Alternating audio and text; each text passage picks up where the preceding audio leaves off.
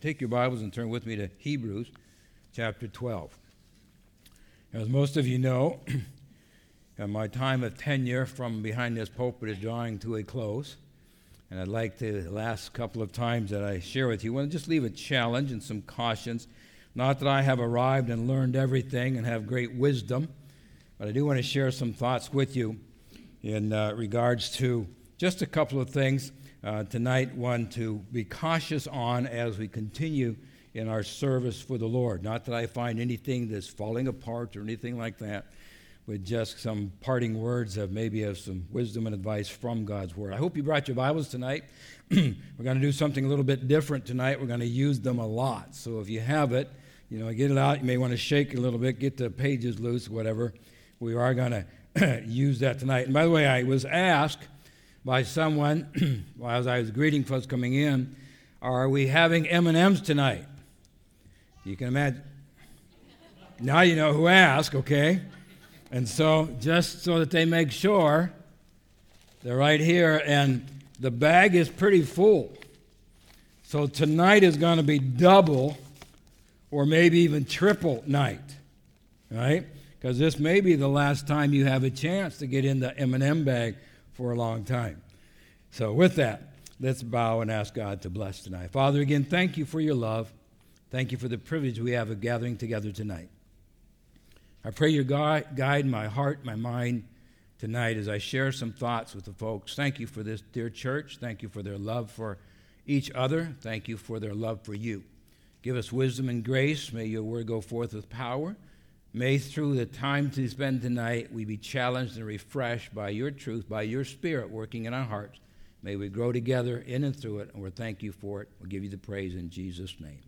Amen. Christians are not saved to sit, but are saved to serve. You've heard me say that many times uh, as I've been here, and I would repeat it and say that it is so true. Christians are not saved to sit, but are saved, and let me insert, are chosen to serve. In fact, God's Word gives us some truth in regards to this, and I've entitled the message tonight, Chosen to Serve. We have been, if we are saved and know the Lord as our Savior, we have been chosen by God to serve Him. We've been commanded by God to serve Him. In fact, in Deuteronomy chapter 10, verse 12, it says, And now, Israel, what does the Lord your God require of, you? but to fear the Lord your God, to walk in his ways, to love him, to serve the Lord your God with all your heart, with all your soul, and keep the commandments of the Lord his, and his statutes, which I command you today for your good. He tells us also in Joshua chapter 24, verse 15. Most of us are familiar with the story of Joshua, where Joshua stood up before the children of Israel and said, And if it seems evil to you to serve the Lord, Choose you for yourselves this day whom you will serve, whether the gods which your fathers served that were on the other side of the river, or the gods of the Amorites in whose land you dwell. But as for me and my house, we will serve the Lord. God tells us in Psalm 100, verse 2 Serve the Lord with gladness. Come before his presence with singing. In Matthew chapter 20, verse 28, as an example to us Christ said, the word uh, Matthew writes and says, just as the Son of Man, speaking of Christ, just as the Son of Man did not come to be served, but to what? Serve. And to give his life a ransom for many. And he tells us, as Peter writes in Peter uh, chapter 1, or 1 Peter chapter 2, verse 21, For to this you were called, because Christ also suffered for us, leaving us an example that we should follow his steps. Here we see that we have been called for what purpose? Well, one of them, I believe, is the example that Christ has given us to serve. God's word gives us these emphases in and through his word.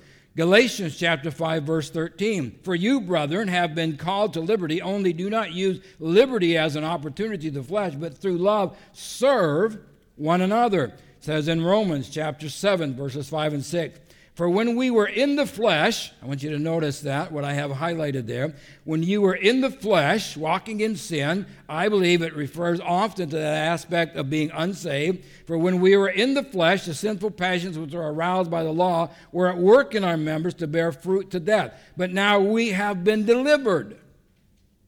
Since we were in the flesh, we have now been delivered from the law, having died to what we're, he, we're held by, so that we should what? Serve in the newness of the Spirit and not in the oldness of the letter. God has chosen us to serve. Now, I want to say, I'm not here to say you guys need to get busy serving because we had an example just this past week or the week before of how you take that to heart many that were here helping to serve those 178 to 200 children that were here every day during the week of vacation Bible school. That's just an example of the service and the dedication that you folks and others from within our church and even some from with outside of a membership of our church have demonstrated the fact of what God says here. We are not saved to sit, we're saved to serve. And you take that honestly and you take it to heart and you serve. But what I want to challenge you with tonight is we have been ser- or chosen to, uh, to serve. We're sought out by God. But I want to share with you what I call the qualities of Christian service. Now, we can give us uh, many different titles here, but I chose the word quality because the word quality means an essential distinguishing feature or distinctive characteristic of something or someone. Let me read that again. It's an essential distinguishing feature or distinctive characteristic of something or someone. It's a standard, it's a level of attainment, it's a measurement. So when we talk about the qualities of Christian service, I'm not saying, come on, you lazy people, get busy, because you do serve. What I want to caution you on is what we find here in Hebrews chapter 12 and verse 28. Notice with me, if you would please. Hebrews chapter 12 and verse 28. The author of Hebrews writes and says, Therefore, since we are receiving a kingdom which cannot be shaken, let us have grace by which we may serve God. And he gives us, I believe, three qualifications. He says that we may serve God acceptably with reverence and godly fear. And what I want to challenge us with tonight is this concept in regards of the qualities of service. These three qualities that God has given to us, the author here speaks of these qualities as, uh, speaks of our salvation along with the spiritual gifts and talents and abilities that God has given to each of us. He sets the standard, if you please. He lists, I believe, some qualities that are to characterize our service as we serve. And they're not hard to figure out what each one of these blanks are for. It's simply written there that as we serve, may we not ever forget that we are to serve God in an acceptable way. By that I mean meeting God's approval. That we are to serve in an acceptable way. We are to, uh, that which is acceptable to God, a standard or quality that meets God's approval. Serving in a way that is accepted and approved by God. As you know, we've been in past ministries and pastorate ministries, etc., and I can tell you different stories of how some folks have taken just the opposite of this, tried to usurp the authority of the pastor, etc., and, and, have their own. In fact, we've been in, in the ministry where there's been inside the church individuals trying to start their own little group of growing together. I'm talking about the fact of honoring and serving God in an honorable, acceptable way. Romans chapter 12, verses 1 and 2, where challenged to memorize Romans chapter 12. Does anybody want to stand and quote for us Romans chapter 12, 1 and 2? I won't embarrass you. Let me try it. It goes something like this Romans chapter 12, verse 1 and 2. I beseech you, therefore, brethren, by the mercies of God, that ye present your bodies a living sacrifice, holy, what's the next word? Acceptable, which is your reasonable service. And be not, I may have left something out, but be not conformed to this world, but you may be transfer, transformed by the renewing let me think now. Hang on a minute. Let me start again. I forgot all about it. I'm going to have to look it up. I beseech you, therefore, brother, by the mercies of God, as you present your bodies a living sacrifice, wholly acceptable unto God, which is your reasonable service. And be not conformed to this world, but may, may be trans. Help me out. I'm drawing close. Transformed by the renewing of your mind, that ye may prove what is that good and. I did that on purpose to see if you were memorizing. Actually, I drew a. I seen your moment. That's what it was. In that, yeah, somebody said, oh no. All right. In that aspect, God is saying what in those verses? That which is acceptable unto him. Many of you have noticed that on the board, on the wall outside in the welcome center is Colossians chapter 1, verses 9 through 12, I believe it is. But in the center of that, it talks about the fact that we are to serve God to walk worthy of the Lord, which means in an acceptable way, pleasing Him. One of the ways I believe, or, or, how we meet the qualifications, or this concept of the idea of an essential distinguishing feature of our service is that we serve in an acceptable way. Let me give you what I call a kind of a, a practical way of how this applies. First of all, we need to be correct in our thinking. To be acceptable to God, meeting God's approval, we need to be correct in our thinking. Now, here's where we're going with the Word of God. Turn to Philippians chapter 2, if you would please. Philippians chapter 2. I purposely did not put them on the PowerPoint. I have to say, I did have time to do that, but I wanted us to turn to these verses and look them up in particular. Philippians chapter 2, verse 5 says, Let this mind be in you, which was also in Christ Jesus what is Paul telling us here in Philippians? Our mind ought to reflect the same things from the mind of Christ, that which is approved by God. We can go on in a whole lot of detail in regards to that, but I think we ought to be correct in our thinking. We ought to be thinking the same way that Christ would be thinking of other things and apply that into our service, correct in our thinking, biblical in our conduct or our actions. Biblical in our conduct or in our action. Turn over a few pages to the book of Ephesians. Ephesians chapter 5, if you would please. Ephesians chapter 5, excuse me, and verse 10. excuse me. Ephesians chapter 5 and verse 10. Paul writes here in Ephesians chapter 5, verse 10, the New King James Version, as I read, says, finding out what is acceptable to the Lord. I do like the way the King James Version translate uh, this verse of Scripture. It says, proving or demonstrating what is acceptable to the Lord. In our actions, in our life, in our behavior, we ought to be demonstrating that which is approved by God. In other words, we ought to be living according to the Word of God. And what we do in our programs and how we operate is to be according to the Word of God. And I say thank you for doing that. And let me encourage you to continue as we continue to serve, to be correct in our thinking, biblical in our conduct, and proper in our attitude. Sometimes I have to admit that sometimes I allow my attitude to get carried away a little bit. And I'm sure sometimes you do. When we get busy doing things, do I have to? Is it necessary? Do I only want to go? Okay, we got to go to church again tonight. All right, we just were there last week, and we can go on and on. But look at Colossians chapter three, verse 17, if you would please. Colossians chapter 3, verse 17. Paul writes to the church of Colossae here and, and exhorts us, and he says, And whatsoever you do in word or deed, do all in the name of whom? Who? The Lord Jesus. Giving thanks to God and the Father, or God the Father, through him that which is acceptable to God. Look down, if you would, drop down to verse 23 and 24.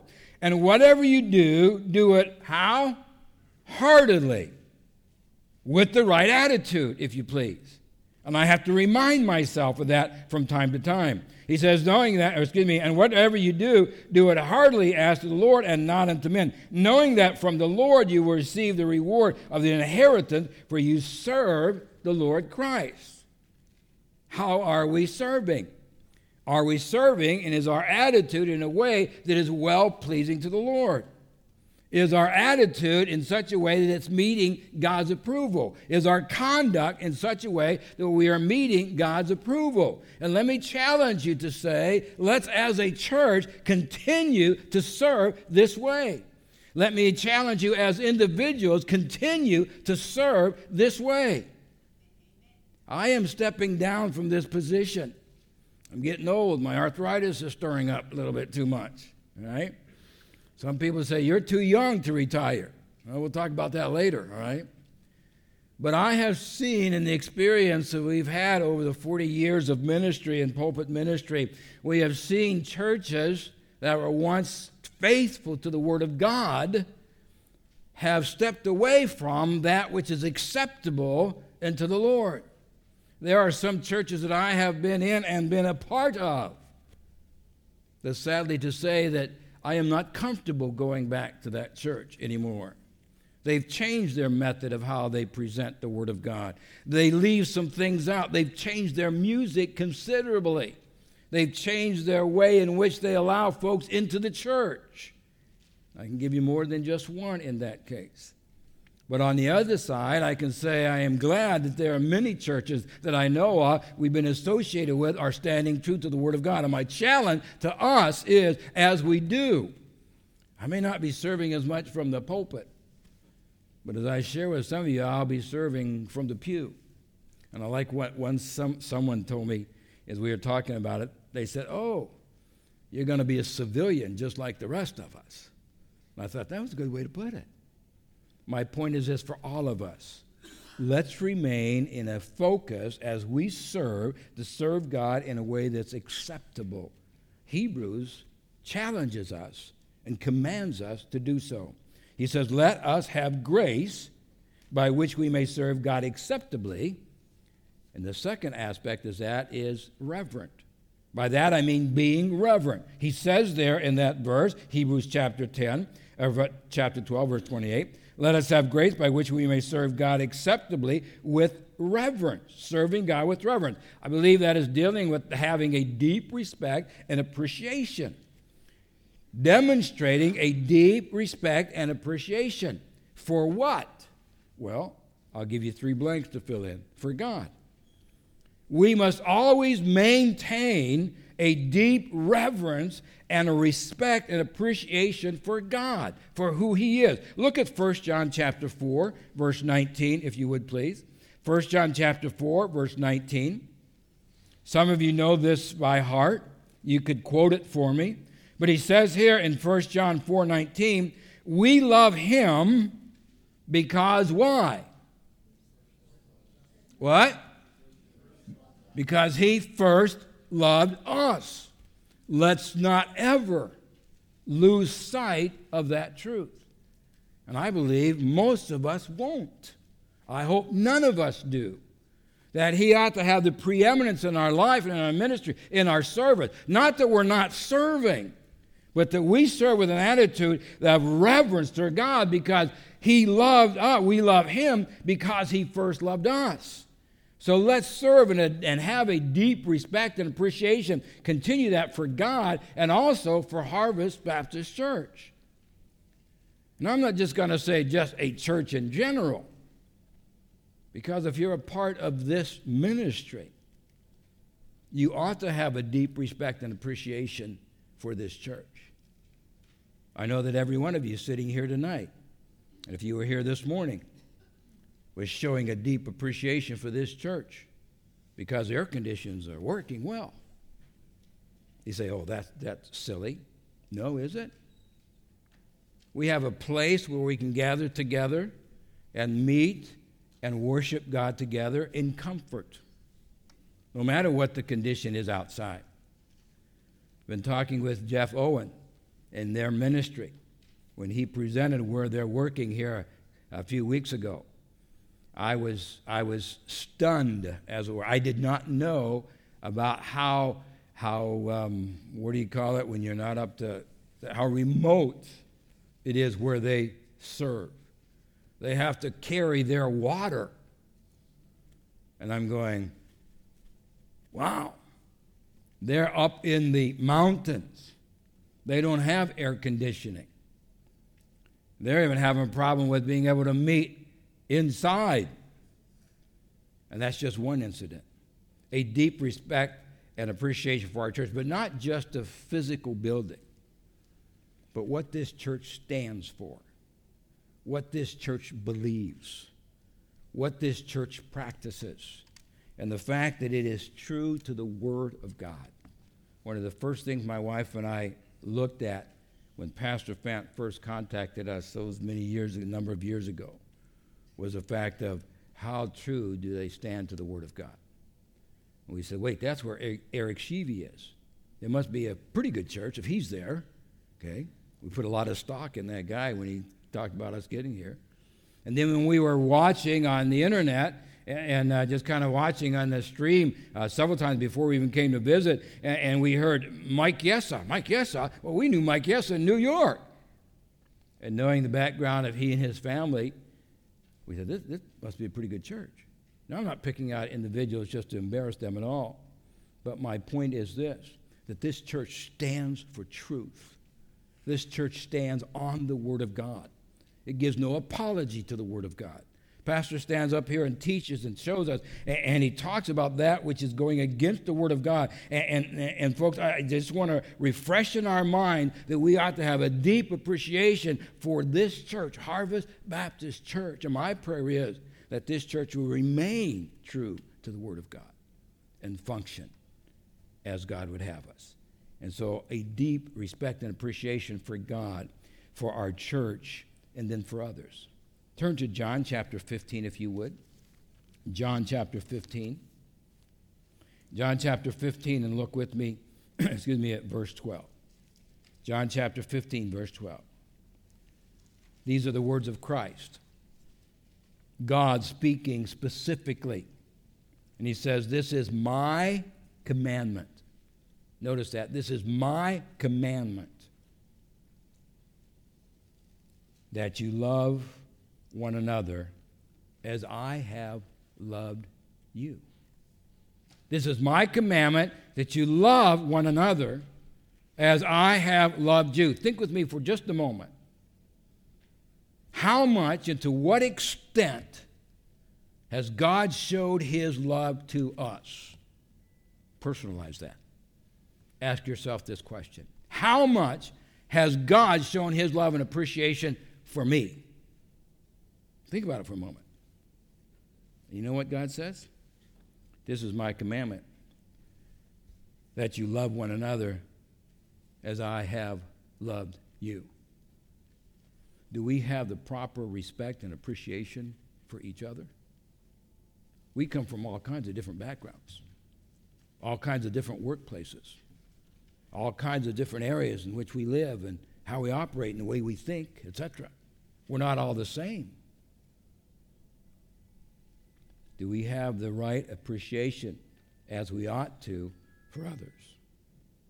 God says this is a command, and my challenge is that we would continue to do so. Does our service demonstrate a deep respect and appreciation for God, for our church, and for each other? Serving with reverence is a standard, a quality set by God. He tells us here in Hebrews chapter 12, verse 28. Let us have grace by which we may serve God acceptably with reverence, and the third, in godly fear. And I believe is referring to a reverential trust. A trust having reverence to God for who He is. Now, when we hear the phrase godly fear, or the fear of God, often our minds, at least mine does, thinks we better serve God or he may punish us. And we become fearful of who God is. Now, I have to remind myself that Romans chapter 14, verses 11 and 12 does tell us that we will stand before him someday and give an account of our lives. We will. God's word says so. He tells us in Hebrews chapter 12, verse 6, that whom God loves, he chastens or disciplines. It's a warning to us in regards to the fear of God. However, I like to relate it being Father's Day, to my earthly father. My dad's been gone for 35 years. Passed away at the age of 62. Had a brain aneurysm. And it took him. He was gone. I reflect back a little bit and thought, last May he would have been 98 years old. But I thank the Lord that my father is in heaven today. Because 10 years before he passed away, he trusted Christ as his Savior. And as I think about my father, I have nine siblings. My oldest brother passed away this early this year. But he and my mother raised 10 children. I've shared with you sometime about some of the different things about my father. My early childhood days, I can remember him coming home from the coal mine. We lived in southeastern Pennsylvania. He was a coal miner, literally in the coal mines, and he shoveled coal. He was physically strong. Later became a farmer when the coal mine shut down, but my father loved me. He demonstrated that. And my father was not one of the huggy, loving, kissing types fathers, and I have nothing against that because I like to hug my kids. My father loved me, loved all of his children. He provided for us, he protected us. He taught us boys how to hunt and fish. I've forgotten a lot about that. So, Eric, I may have to ask you to help me out sometime. I respected him. I learned from him. Sometimes I stood in awe in the strength, the physical strength that he displayed. I shared with you one time as I was preaching how that we came upon an accident as we were driving down the road sometime, and there was this car over on its side. By the time my dad stopped, told us to stay in the car, and he got out of the car, a couple other cars had stopped. He had gotten up on top of the side of the car. The wheels were still spinning because it had just turned over. And he backed up against the door, holding the door open, and he reached down in and pulled a lady out of the car and handed her down to a couple of guys who were standing there. Reached in and pulled out a gentleman and handed her him down. And I'm Superman. My father was physically strong. And I learned from that. I would be astonished at the wisdom that he demonstrated. He had an eighth grade education. But my father could sit down and tear apart a toaster and fix it and get it working again. From a toaster all the way to a car engine. I saw him do it. Literally tear it apart piece by piece by piece by piece laid it all out in the basement of our house, and said, Don't touch a thing. And we didn't. Many times I would be out at night holding a flashlight for him fixing something. I learned much in a practical way in the wisdom that he demonstrated. But when my father said, By the time I get home tonight from work, I want all the weeds out of the garden. By the time he got home that night, or whenever it was, he would say that, the weeds had better be out of the garden. And if they weren't, some of you understand this next slogan the Board of Education was applied to the seat of knowledge.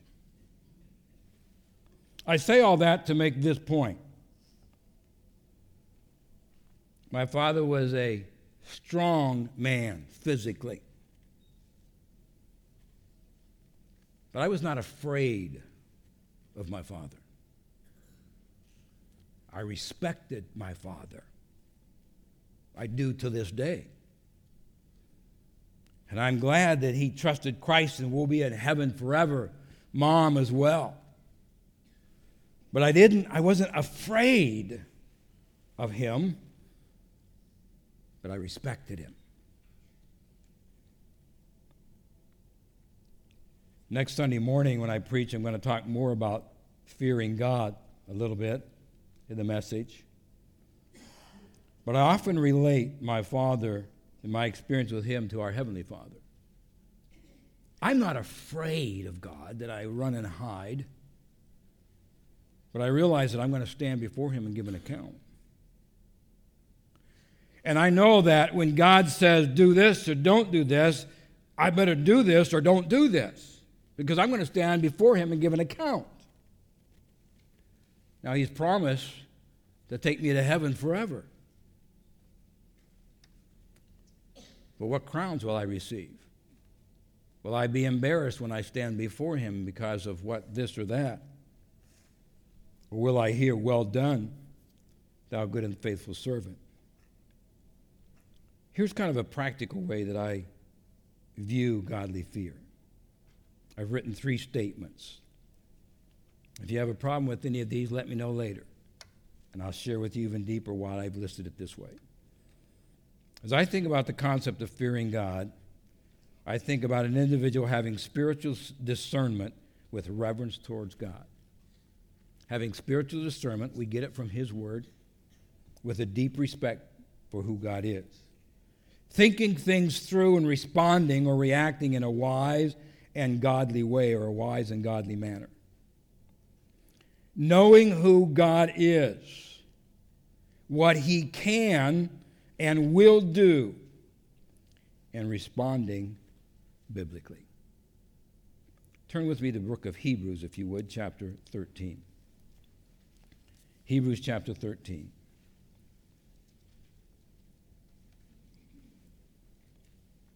This is the final exhortation the author of Hebrews gave to the individuals that he wrote the book of Hebrews to, which, by the way, is us also, because God has preserved his word. He says this now may the God of peace, who brought up our Lord Jesus from the dead, that great shepherd of the sheep through the blood of the everlasting covenant, make you complete in every good work to do his will, working in you what is well pleasing in his sight through Jesus Christ, to be glory forever and ever. Amen. My challenge is that we might meditate on these truths we find here in Hebrews chapter 12, verse 28. That we will never forget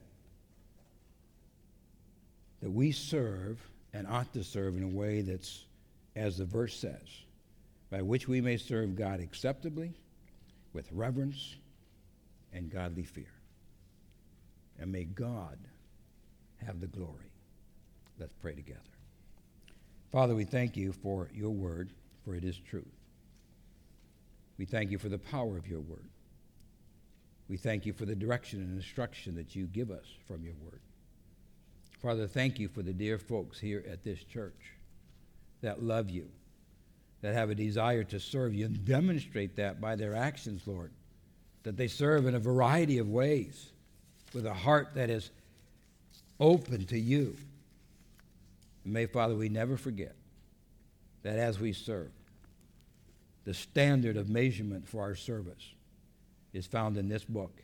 And may we continue to do so or strive to have that standard in our lives that we may serve acceptably with reverence and godly fear. And to that I ask that you would give grace and guidance in each of our lives. Continue to have your hand of blessing upon this church and this ministry and your people that you would be honored and glorified in all that is said and done. And may this church stand true to the Word of God. Give our pastor wisdom and grace as he leads. Give him a good week of rest and relaxation. And may you be honored as we together continue to serve. And may we serve continuously with the attitude of acceptably worthy, pleasing you with reverence and godly fear. To you have all the glory and honor and praise. For we thank you for this time together now in Jesus' name. Amen.